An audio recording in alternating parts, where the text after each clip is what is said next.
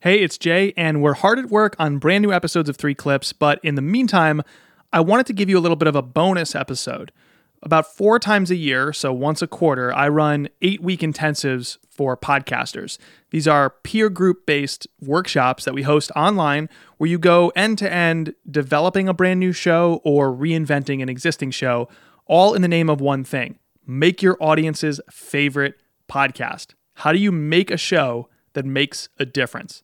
That could be a difference for your audience, but also, of course, we have to consider your cause, your brand, your business, etc. So, inside of these workshops, which we call the showrunner sessions, inside the showrunner sessions, we do these live special guest Q&As where I'll bring in somebody from my network or a guest I'm trying to reach out to cold and basically call in a favor and say, "Hey, if you can come pay it forward to some podcasters, we'd all really appreciate it." And this year, I was able to convince not one, but two people working for the mindfulness and meditation technology company 10% Happier to join us. Now, it sounds a little weird for me to say that. 10% Happier, it's a tech company, they have an app, they have other content. But I think when you hear their story, you'll be like, oh, damn, I didn't realize a company like that was hiring talent like that. Oh, my goodness.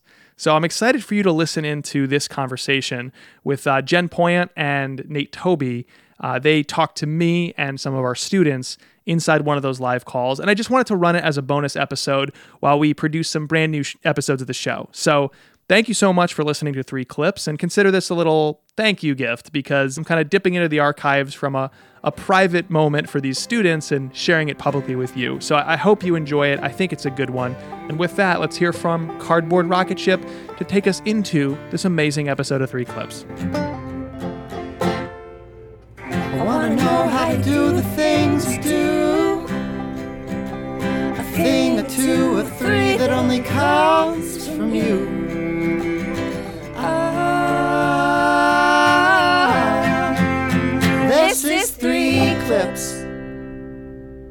Coming up in just a moment is that awesome conversation with Jen and Nate. But for now, let's pay the bills really quick with a word from our sponsor, Wistia.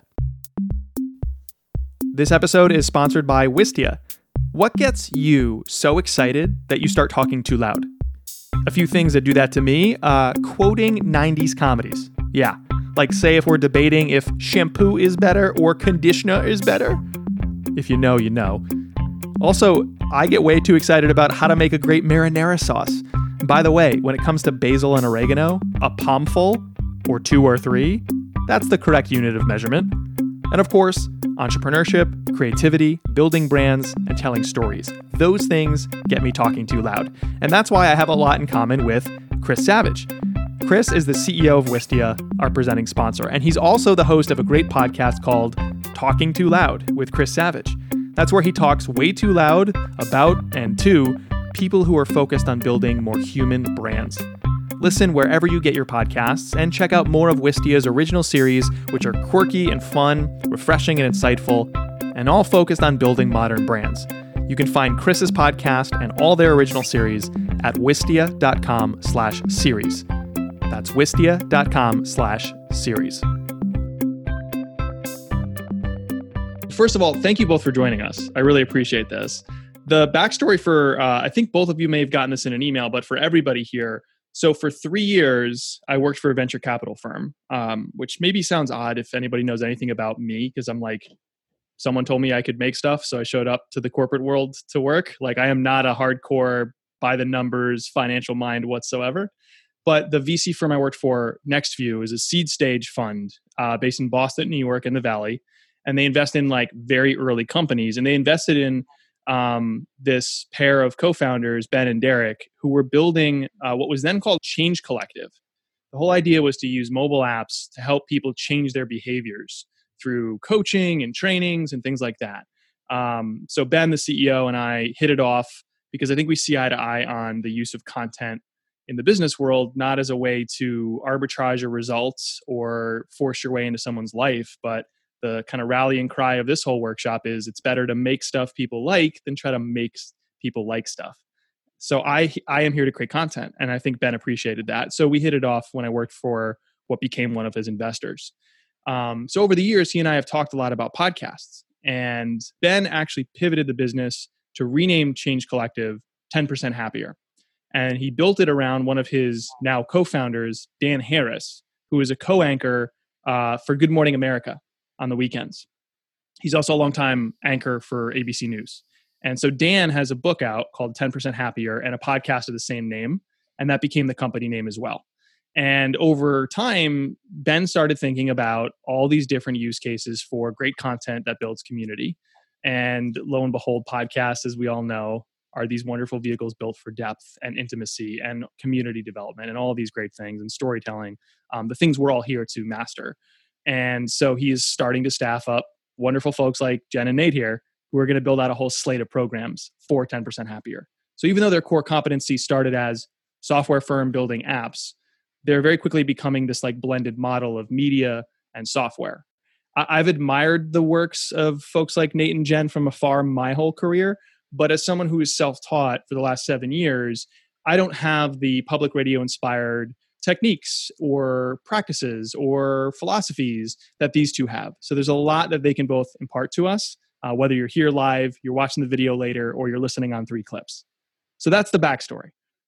I just want to introduce you to our wonderful guests really quickly. Who are these wonderful human beings who agreed to come today? Nate Toby and Jen Poyant. Did I say your last name right, Jen? That's correct. Okay, cool. Uh, so Nate is the director of content for 10%, and he's in charge of all their content for the podcast and their in-app experiences. And he has specialized in audience development, community development, staffing creative teams for a number of years, working for organizations like WGBH and PBS. He was a director uh, of podcasts and national cultural programming for American Public Media as well. And then you have Jen. Jen is uh, Jen. I got to say, you have one of the coolest backgrounds in audio that I've encountered yet. Uh, working on shows like Note to Self and Two Dope Queens for WNYC Studios. She also co-founded a production company called Stable Genius Productions. Love the name.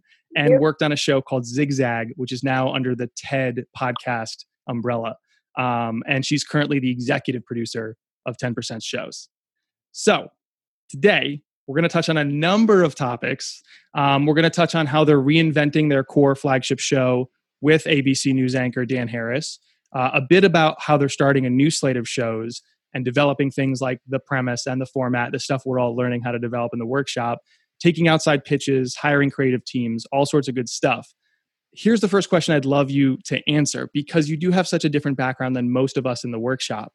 What is like one concept or premise or technique that you've learned in your kind of more public radio or classically trained uh, backgrounds that you wish you knew sooner or that you see more DIY podcasters failing to do that you wish you could impart to the world? So, uh, Nate, do you mind kicking us off? No, happy to. Uh, so, I think there were that's sort of two questions, right? uh, a technique that I wish I'd known sooner, and one that I wish more DIY possible. Yeah, and if it's the same, it's sort of like there's all these folks who have the right intent, and and I, I pride myself and our, I know our students are proud on. We're here to make shows that matter. We're not yeah. here because it's a trend. We're not here because we want a quick result or fame. We want to make shows that say something that matters.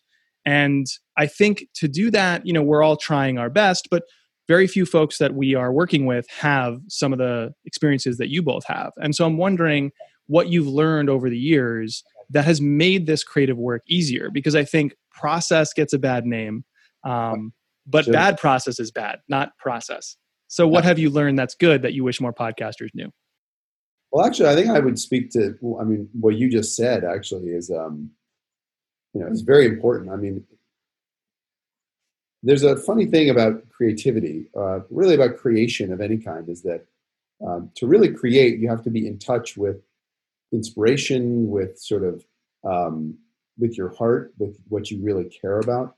Um, I, I, think some of what you're speaking to, Jay, is about authenticity, uh, about being real, about being, you know, um, a human, and not just like trying to force something. Um, all those things come from a place of sort of freedom and you know, brainstorming and like really knowing what you care about and what you're truly interested in. So I think one skill is really about self-awareness. Like something that I that I, I find uh, one of the challenges that people can have is they don't really understand like they're not tracking their own experience enough of like um, first of all, how interested or like how would you know if this was good? You know, even just the concept. And sometimes it's very intuitive. It's kind of like, you know, you hear something, and did you tune out or were you paying attention? Mm. You know, did did you perk up? Were you, were you, was there something exciting? And it's like you have to first and foremost be able to do that within yourself to actually be your first focus group. You know, is you. Like Robert Krulwich talks about the ability to uh, hear something as a producer, like you know, you're making it and and you know, and you're making it as good as you can, and you're listening to it again and again, but still being able to step back as if you were hearing it for the first time, and be able to respond to it emotionally, like as if you know nothing. So that's one piece that I think is often under cultivated in people that they're too in their head and they're not in their kind of intuitive feeling about it enough but the other side of that is not being sufficiently process oriented uh, because you need that as much. It's like you need to have space. Uh, what do they call? I think it's like guardrails for creativity. Mm. Creativity does best with guardrails, and this is something I'm I'm always trying to work with because you know I'm naturally just very much in a flow, like wanting to be in a flow state. But then over time, as I do this more and more, it becomes more clear how the flow state depends on having a guardian of structure yes. of who's responsible for what, of what are the expectations, what does success look like, how long do we spend brainstorming? We do this, then we do this, then we do that, all those things. So intuition married to process is a happy podcast maker. It's perfect. You said guardrails. So uh, there was a study out of the University of Illinois, I want to say, um, where they actually looked at the effects of constraints on creativity. And the study found, or the study looked at the ability of children to find carrots buried in a yard Hmm. And they first tried a yard with like really broad constraints, like a fence that was like way out here. Then they tried removing them. Then they tried different shapes. And um, you know, people should go check this out. But the punchline of it all was when there was a confined space, obviously it was easier to find the carrots because you're constrained to a smaller patch of land. But the interesting thing was the children were more organized in how they went about finding the carrots. So I always found that fascinating. I think constraints breed creativity, and I think anyone with with a professional lens on creativity probably embraces that same idea. So I love that you said the word guardrails because it's literally what they studied.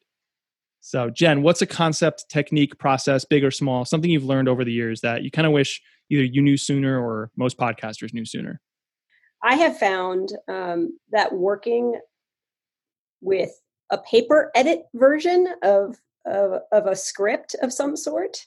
Um, so like recording an interview and then laying it into a script and then really seeing what you have, seeing the meat of what you have uh, on a page in, in addition to being able to actually hear it has really helped me. So I often encourage producers to get a transcript made, lay it into a Google document, and see uh, you can actually like sit back and kind of get a sense of like I go back, I listen to what I have, and then I can start to play around with it. I can move things, I can cut things. And this is where that guardrails versus creativity comes in. Right. You start to realize that like there's a beauty in podcasting that you can you have these building blocks with sound that you can do all sorts of things with with storytelling or with narrative or and it, and if you get a chance to actually look at it and combine that with listening, it starts to open up these possibilities for um, even something as simple as scoring a, a, two-way interview, for example. You can start to like light up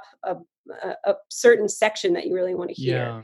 So okay, so a couple things I'll, I'll put a pin in there. So one is if something feels clear or lights you up, you can build around it right? So like an example i don't know um, from a past edit that we were doing for three clips might be um, there was this runner throughout the episode between me and the guest because we knew each other. And so the, okay that's clear that's funny that's charming. Like we can build the moments around that little running gag. Um, and another episode might lack that entirely um, but mm-hmm. just finding that little handle and then building something around that. Um, yep. the second thing it sounded like you were talking about is kind of like whether overtly or just based on gut feel blocking out the material visually how mm-hmm. do you do that with a with a uh, chat cast or an interview show? Like how are you doing that when it's not a heavily produced narrative style pod? Yeah so right now we're producing um, 10% happier with with dan harris right? This is a great example of this and same thing with note to self. We did this a lot with manoush where we would uh, record an interview first, prep that, you know, give give him prep or he would prep it himself, and then he goes off and does an interview, and then we tr- we literally get it transcribed like Trint or you know you can you can send it off to like uh, any number of transcription services, Mhm. and then you put that transcript in a Google document, um, and then you realize you can look at it and go, oh, I realize that the first seven minutes of this is background bio conversation that we don't necessarily need to like start to get into the most interesting meat of the interview. And then you just highlight it and say, you know, add a little comment and say, do we really need this? And whatever producer you're working with or the host, you can say, I want to cut this. And sometimes you have an editorial conversation just there in the Google Doc comments.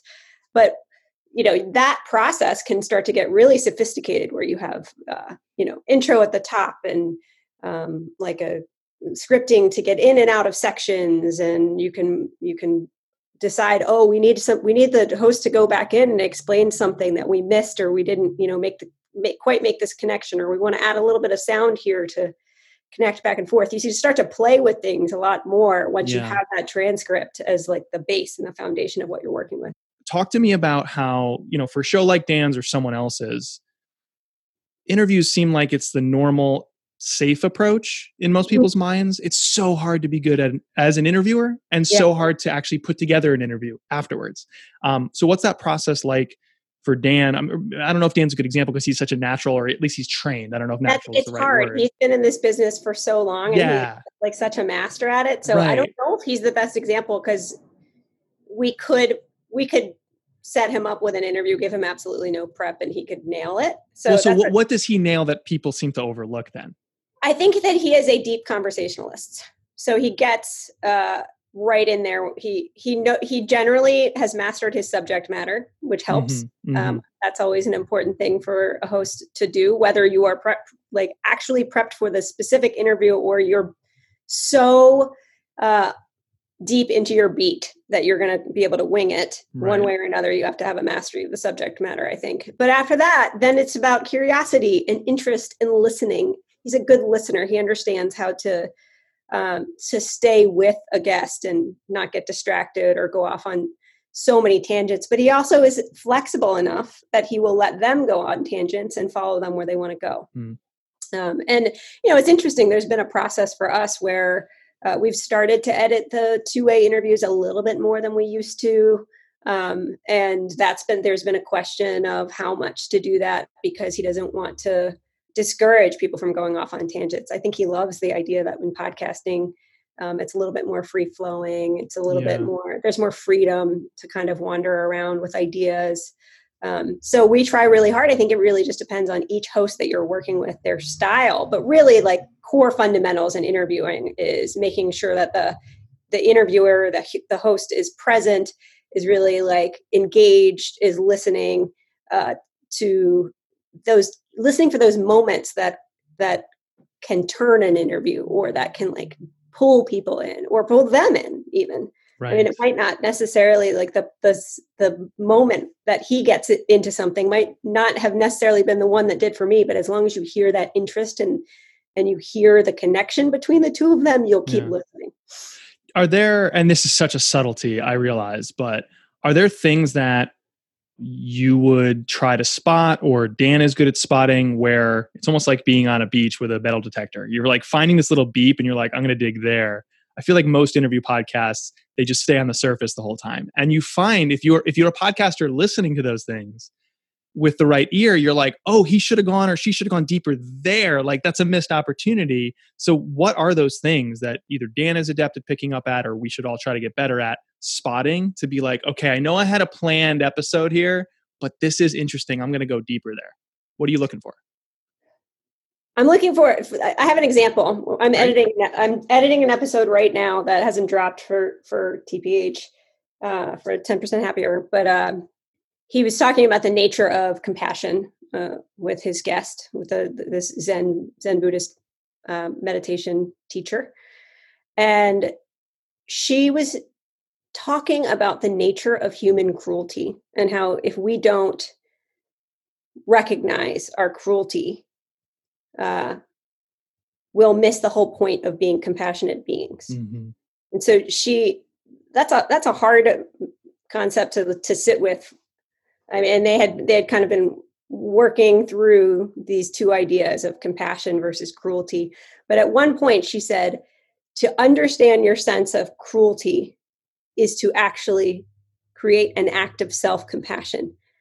And Dan had a, had a moment where he sat there and he paused and he went, huh, how is understanding your own sense of cruelty, your own ability to be a cruel person, which we all do, we all have, how is that an act of self-compassion? He was so like blown away by that idea that he stopped and he thought about it. And he realized the counterintuitiveness of that. Yeah. And if he hadn't stopped and done that and said uh-huh and then moved on it would have been less interesting right? You could right. you could just skip over something that that complex of an idea. Right. and instead he stopped let it sink in let the listener sink in with it uh, and i know i took took a note and I was just editing this piece uh, earlier today and I put a note and said this is, might be one of my favorite 10% happier moments ever because of exactly that because he's digging in. He's saying how does that work I don't understand that. Say it again. You know let's go deeper on that one. That's right. it's noticing something that's either counterintuitive or shocking or upsetting. It's under like just like Nate was saying earlier about being self-aware you have to be, you have to be self-aware as a host and as a producer to to say how does that make me feel when i'm hearing that? What is why is that confusing to me? Why is that interesting? Yeah. You have to be quite on your feet to be able to kind of go with it and move with it. And, and appropriately enough for your topics it's it's hard not to be if you're not mindful completely mindful when you're talking to somebody it's really hard to spot those moments. If you're checking your phone or you know i find when i do an, an interview over video I, yeah. I, I, focus better, right? Because uh, people can see where my eyes are at. If I was holding my phone scrolling Twitter, I'm rude. So um, but the other thing you mentioned, and then I, I want to go to, to Nate really quick, is um, it's almost like you want one plus magic moments instead of this like neatly contained interview where you've touched on all the general topics that is expected of you. It's like better that you know you don't know their entire bio and backstory or figure out the chronology and, and hit on it if all of a sudden they present something like that little soundbite and dan really lets it simmer and goes deep there's so much more value. It's like a value payload almost. It's dense with value or, or, interestingness or inspiration. And and it's better to get a few of those moments than have this like pith. It's like a nice outline that looks good on a Google Doc. It could be a blog post later. Yeah, I would just add it. Love what Jen said. Um, uh, two thoughts for me. Um, I don't know if these are equally applicable in all. I mean, some it kind of depends on the purpose of your show and your interview, and you know, obviously, like what the what's your contract with your listener. I mean, what are they what are they here for? But to me, in general, um, two things that make for better conversation and more interesting tape. One of them is to speak to something that is happening in the moment rather than talking abstractly. Mm. That is just better in life, like as a general rule. Like rather than talking about something that happened another another time, like what's happening right now. Um, and so a great example of this was we did an episode with Lama Rod uh, talking talking to, um, about about whiteness and uh, concepts of vulnerability and of sort of going to the head instead of staying in the body. Anyway, and rather than just talking about that as like people do that sometimes, Rod was like, "Oh, that's happening right now. Like in our conversation, in this exchange, you keep on saying like, "Oh, explain that to me," rather than telling me how you feel." So he like named this thing that was happening right then. And for me, it was my favorite part of the episode hmm. because hmm. now all of a sudden, you know, I was talking about noticing what happens in the body. I mean, you lean in and you're like, whoa, hey, Dan, like you do ask people to explain themselves constantly or try to break it down in some intellectual way. You don't ever really say what you're feeling in the moment, very mm-hmm. rarely. He's asking that of you. What are you going to do? You know, that's real. Like that's happening right now. Bring it into the now. The other thing to track for, I think, is what are you avoiding? That that's always going to make for a better conversation. So in other words, as the interviewer, you want to be aware enough of like, is there something that maybe I'm uncomfortable with right now, or like is a little there's some tension around this, or it's like um, I don't really understand what they're getting at, or like, I don't really believe you right now. There could be like any number of things going on a little bit beneath your like performative, shiny surface of, hey, this is going great. We're asking awesome questions and we're so smart. And isn't this awesome? You know, and, and to track for like, actually, I, um, I don't really believe what you just said. You know, I mean, like something where it's like, what are you not saying? You know, what's the level underneath what's Yeah. happening now? Yeah. Bring that in. You're going to get to something more interesting for the listener. They're noticing what you're avoiding, whether they realize it consciously or not. they Yeah. know. They know. It's a blessing and a curse that all of my shows have been in the business world because I've I've had to interview a lot of executives, Yeah. um, which has taught me a lot about what people try to avoid and who's overly coached by a PR team or machine behind them, and going to thirty thousand foot view. Not even big brands, like a, a founder of a small startup might think it's more interesting if I wax eloquent about one building a business, one should do this, or in general we do this, versus the specifics and the feelings and the details. And so I feel like you can kind of divide moments into like two camps of like tell me about and how did it feel the details of the story and the reflections on it and i feel like people people really suck at giving you both. And so you kind of just have to be able to point that out like I, this is what i'm looking for. And i almost feel like that's where the public radio uh, almost apologetic demeanor of a lot of hosts and producers helps. Because you're interviewing someone that you're like oh i'm sorry. Can i just i just want to jump in? Um so okay i want to get you know it's like if if you're thrusting really hard you're like what about that if you're challenging if you're Kara Swisher it's really difficult sometimes and you know it, it can be easier to be like hat in hand like i would just ma'am sir i would just like to ask you for this tough detail could you please no problem sure right it, it's almost like a sneaky advantage i don't know i'm not from public radio so this is right something about that. Yeah. I think that's true. There's a gendered aspect to that though, too, though. That Is that's easier for guys, I think, to pull off than it is for women, Ah, interesting from my my personal experience. Because we have to balance like not seeming dumb or playing dumb, Mhm. depending on the situation. And so we have to be either overly direct or especially in and also depending on if you're a journalist like Kara Swisher, like she's going for something there. She's going for it, obviously. yep. boom question that's her style power to her. You know, Oh, yeah. but if you're if you're you are a public radio journalist and you're a woman and you're both trying to like straddle the line of making people feel safe but also not sounding like an idiot it's Yeah. sometimes it can be really hard i used to have to um Manoush is one of the most brilliant people i've ever met and there were there were points where she and i would talk about voicing style and i would say i think you sound like you're playing dumb here and you're smarter than this and you know it you know So- Oh, that's interesting. Yeah. So Manoush, for people who don't know, she hosts Zigzag. I mentioned at the top, but also she hosts the TED Radio Hour now. Um, took over for Guy Raz. She can hang. I mean, she can hang with the best and brightest of them. You're right. yeah. But it's something where I think I think a lot of women are very aware of, um, even from the public radio background as a Yeah. host. Um, well, let, let me play dumb for a moment because it's a pretty authentic dumb in this moment. Um, so I I do think it's important that people understand sort of like the apparatus that goes into making a great show. Uh, so like Jen, you're an executive producer. Okay, like what the heck does What that is that? mean? Yeah, that's a good question. I mean, it's funny because it probably it probably varies depending on the type of shop you're in and how many shows you're quote unquote running. Right. Uh, but generally, that's um, a showrunner type job. You hear that that uh, that buzz phrase out there, showrunner.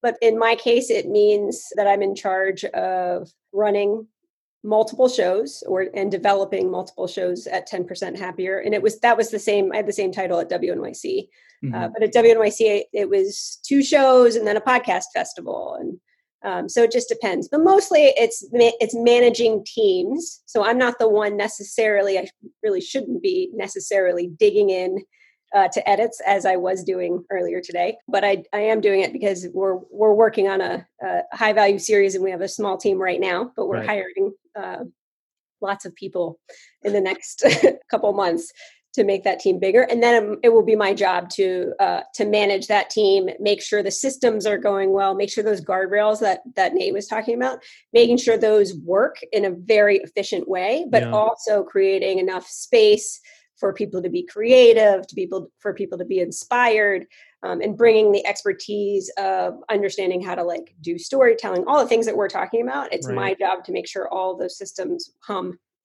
And, and quick follow up on on that role, Jen, and then Nate. I, I want to talk about your job title and, and responsibilities too. As an executive producer, like what are the skills that you think somebody might need? Obviously, it might differ. Even somebody else in your position with a similar role at a similar company, it differs. But in your specific shoes, like what are the skills you've developed over the years?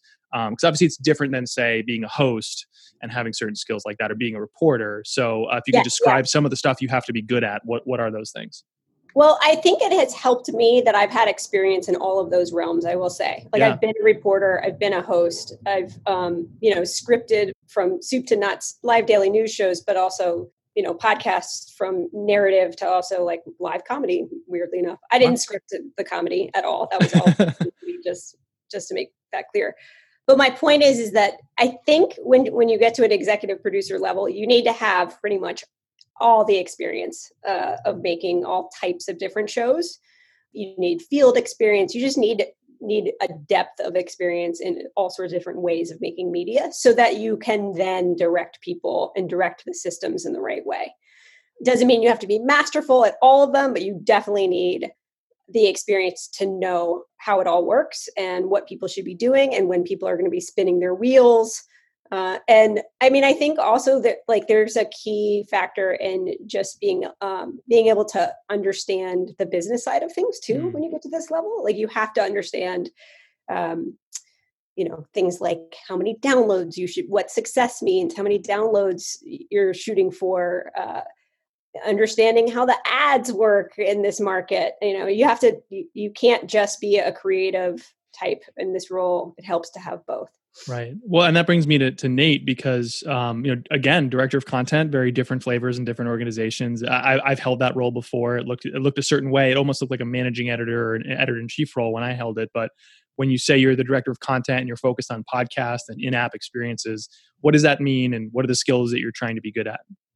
Yeah, um, I mean, I think broadly it means that you are responsible for articulating and and overseeing the execution, the successful execution of a vision and a strategy for what the um, basically what the user or audience experience of your brand is, and and uh, particularly in in the sense of what what are the the values, the sensibility, um, what is the what does the 10% happier content experience become for people questions like what mediums should we use most? What should we prioritize? Should we be primarily making videos? Should we be making podcasts?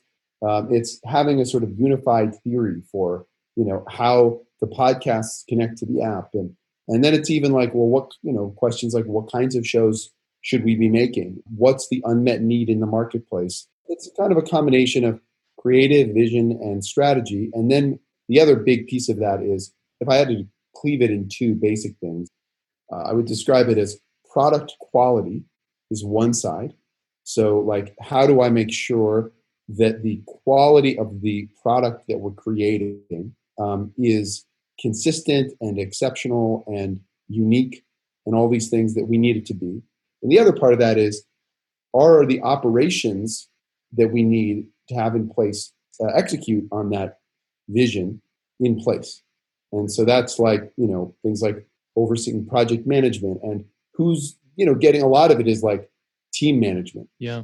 we have the right people in the right jobs and you know who else do we need to hire and what are we missing to make this thing really work I want to focus the time we have left on like squarely on show development and maybe through the lens of one show. Um, one of the things that I've noticed about many shows, and this is why we, we're talking about show development in the workshop, not just like the physical components of making episodes, but developing your ideas. Oh, by the way, it happens to be audio, right? One of the problems that everybody encounters is they think that their premise is simply the topics they explore, what they explore. And I think it's also how you explore it, your angle or point of view. And so we talk about crafting a premise, and we use several different frameworks, but one that I think is the most helpful because it really forces you to think critically and interrogate your own assumptions about what you're doing. We call the XY premise pitch. Um, so there's an XY story pr- pitch framework that is very popular. Like it's a story about X, it's interesting because Y. XY premise pitch sounds like this is a show about X, where X is your topics. Unlike other shows about X, only we Y. And uh, mindfulness, meditation, mental well being, very saturated across all mediums, not just podcasting. How do you start thinking about the differentiation, the only we, why part of 10% happier? Maybe it's only we have Dan Harris as the host. I understand that's an anchor. Um, or future shows that you're developing? I think um, a big part of it for us is making is two things. One, Nate and I both do come from the public radio background, so we know how to tell stories, um, and we also know how to source and find very interesting hosts and producing producing talent.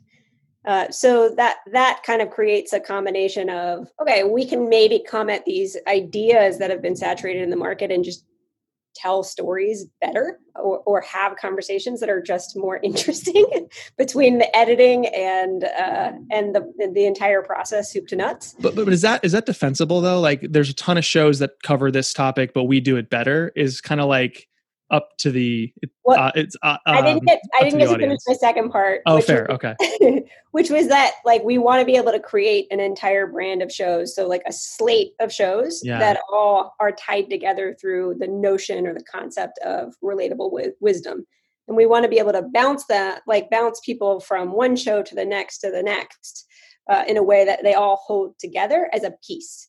And I think that's oh, very okay. different than anything else anybody has done yet. Right do you have an example of what that looks like? I know I know a lot of this is under development. So if you if you can't speak to it specifically, please let yeah, me know. But. I mean, I think I can give like some broad strokes. Um, but like we're thinking about uh, a show about the nature of emotions, for example, and doing really interesting, deep, you know, deep storytelling, deep dives into that.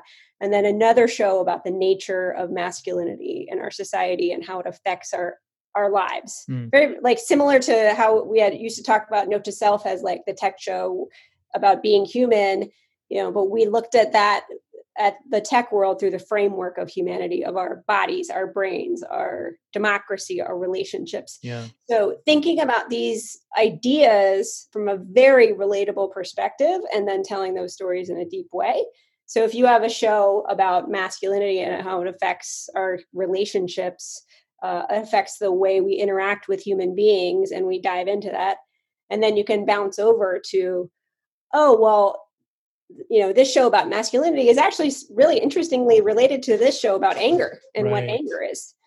Uh, I'm going to jump over here, but really that concept is actually explored over here in 10% Happier from a Buddhist lens in a way that I would never have expected. And I can actually find a meditation about that. So, like creating a collective and a collection of different shows that are told beautifully, all from the lens of uh, relatable wisdom, I do think is defensible. I don't know anybody that's doing anything like that. Yeah, yeah, agreed. Um, Nate, is there anything else you'd add to that? I think the other thing is that there's a lot of stuff in the wellness, kind of like wellness broadly defined. It's pretty bad. I mean, you know, so like I think that's the other thing is that like we're going to be bringing a level of depth you know, in a lot of different senses, depth, yeah. creativity, um, and you know, I think some of this speaks to our company's DNA that um, you know we're not the we have some sort of Buddhist. Um, uh, it's like Buddhist informed in a in a very in an interesting way that we're helping people meet the challenges of life with clarity, with equanimity, with you know, um, with sort of um, courage. You know, it's it's not just about like, hey, we're going to soothe you, or like, hey, you can just like check out and imagine a palm tree. It's like that. Nothing again. That's great, but there's yeah. a place for that. But you know, I think part of the reason we're leaning into doing like really ambitious media is because you know we want to help you. It's you know engage with life, with the world as it is, and feel clear and balanced and feel wise and learn and grow and you know i think there's so we have a unique kind of vantage point and sort of brand dna to do this from right. uh, that creates just a great launch pad for um, doing this kind of work.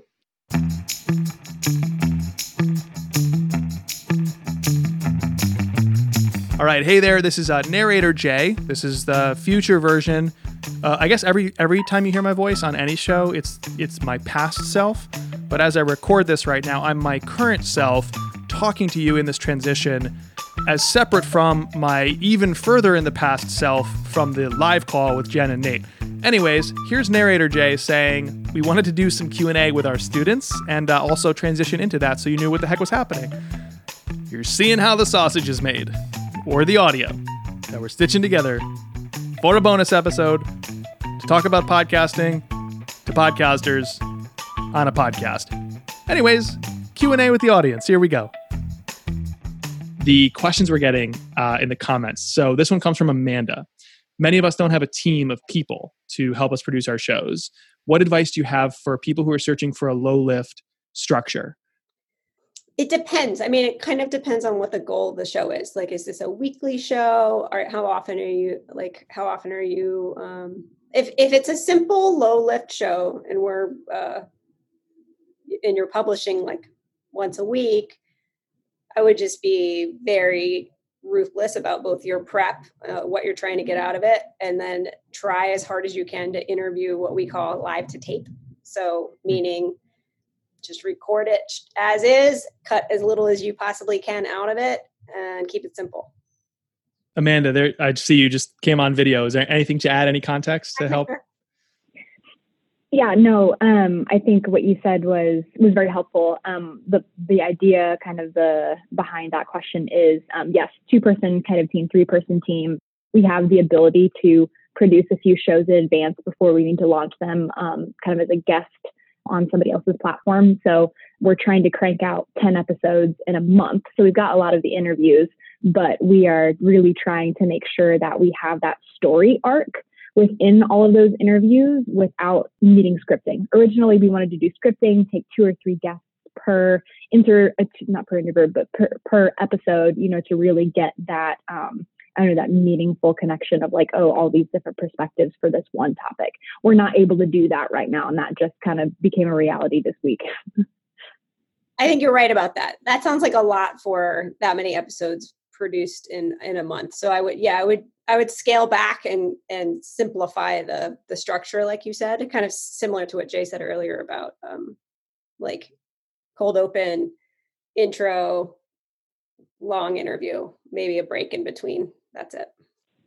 Which you can do wonderfully, like wonderful, beautiful things with. Like you can still mm-hmm. create a wonderful story arc mm-hmm. just with a two way as well. I mean that that requires a little bit of cutting and moving things around. Um, uh, if if you want to try to do that it's i think it's that using that um, google doc to like get a sense of oh well this little section down here actually could could really be better at the top of the show that sort of thing yeah. can actually make make a huge difference in uh, in your final product. Oh and i have one other piece of advice amanda. I, I think having um, this is always true especially when it's a smaller team uh, the importance of the the conceit of the show becomes so much more important. And what I mean by that is like, it's like having an idea for the, the, the kind of conversation you have, the purpose of the conversation, the structure of the conversation that is already interesting and is like clear from the beginning will just save you an enormous amount of work.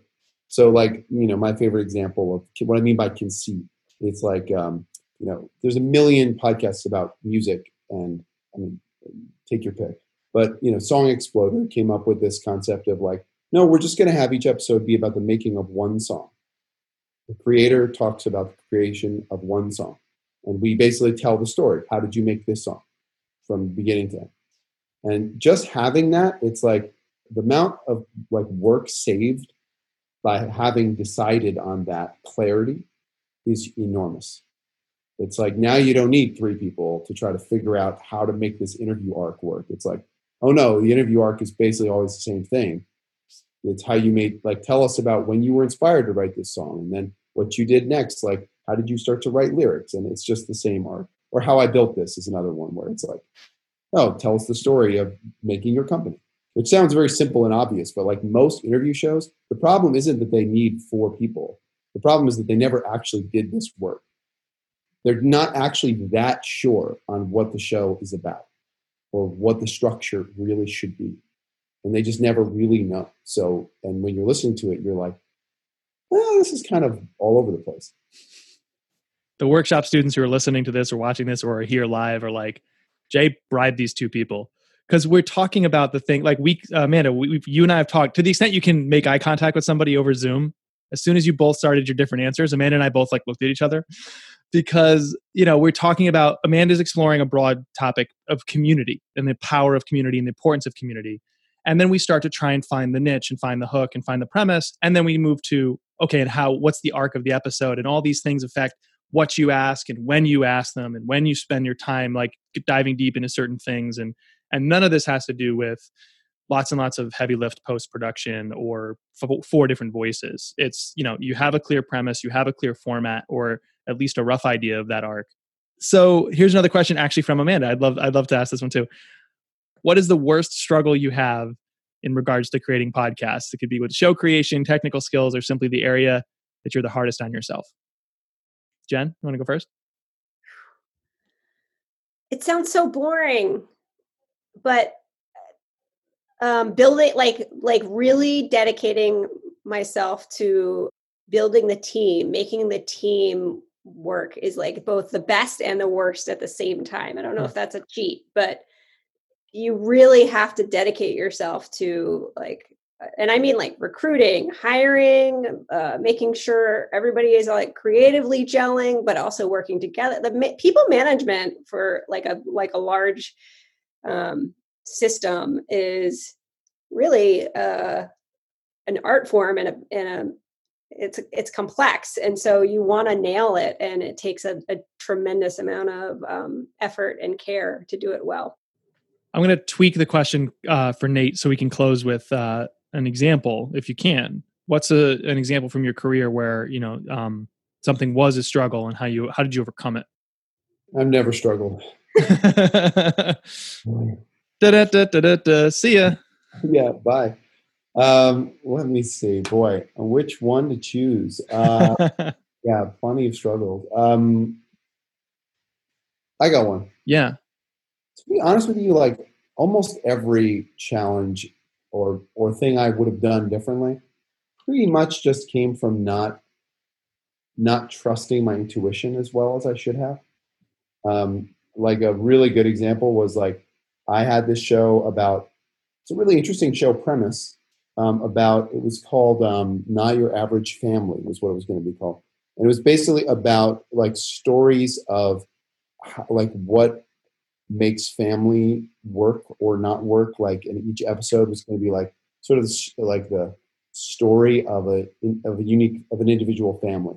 Premise was just that like we think we know something about family, but like every family is totally unique, and there's there are trends or themes, but it was like you know, and family looks so different today than it has, and it's always changing. All these questions, and we also had a sponsor. We had a lot of good things going for it the host was like super passionate about it, really interesting, uh, uh, talented. But I, I, the very first video of her um, that she was shared with me, she felt really stiff, and I just didn't care that much. I was like kind of bored, but I was like, no, she's great. And the thing is that like it took us like three, four months of like making something and being like, God, it's just not quite something is what? And then finally, after four months, being like, oh, you're not a host. you know, like like you want to be a host. Boy. And like and I've done everything that we could to try to help you, but like it's just not gonna happen, you know? Yeah. Just, you know, you just don't, it's just not there. And I think like so with creative decisions like that, it's like it's not allowing the uh the sort of momentum or the convenience or whatever the heck it is that is driving you to, to overrule your sort of, you know, mm. initial gut sense of something. Of uh, you know, and that can take a lot of different forms of just like, like, oh, you know, man, I don't. This team is like having a lot of conflict. We got to figure some different way of working together, and then just being like, no, I think it's probably fine.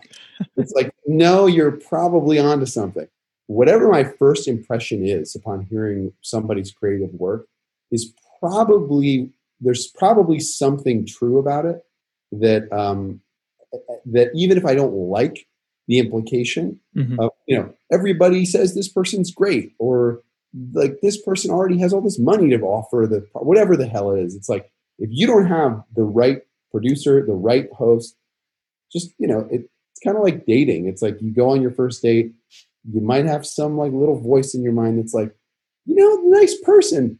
I don't really see this working out. It's like just stop, Yeah. stop. Especially if it keeps if it keeps coming back too. Uh, Jen, you seemed excited about something. Can you chime in? No, no, I just I could not agree more with Nate in the sense that it if once you hone that skill of trusting your gut, uh, man, you become ruthless too. Like because you have to do it, you have to make those decisions faster and faster and faster. It creates a lot more success, honestly, because you pivot really fast and you move and you, if you learn how to trust that intuition, um, it really makes a huge difference. And that's also true in the context of like just knowing what's good, of like figuring out what's good. Um, so it's not just like when things are going wrong, but like being like, I know, I know that that person is going to be a fantastic host, you know, uh, and learning how to gauge that takes a little, maybe it takes a little bit of time, but you get better and better at it as you as you go. Uh, Yeah. We're at time. I could talk to both of you forever. Thank you so much for joining us.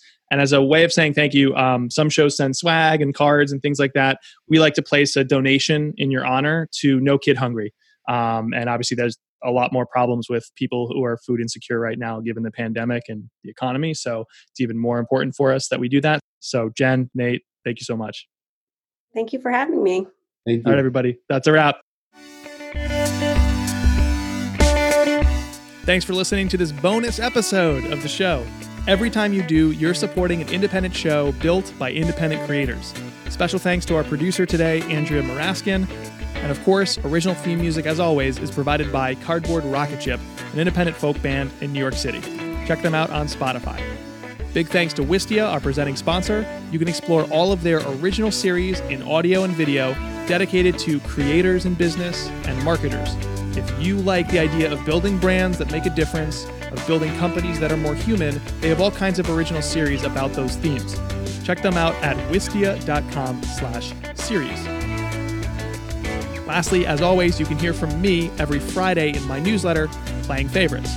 Every Friday morning, a new idea trying to uncover something to help us make our audience's favorite content. Because that's the job. So check your show notes for a link to any of this stuff or subscribe to my newsletter at marketingshowrunners.com. All right, that's it for me. I'm Jay Acunzo, and I believe this work we do is not about who arrives, it's about who stays. So thank you so much for staying with me, and I'll talk to you every other Monday on this show and every Friday in my newsletter. See ya.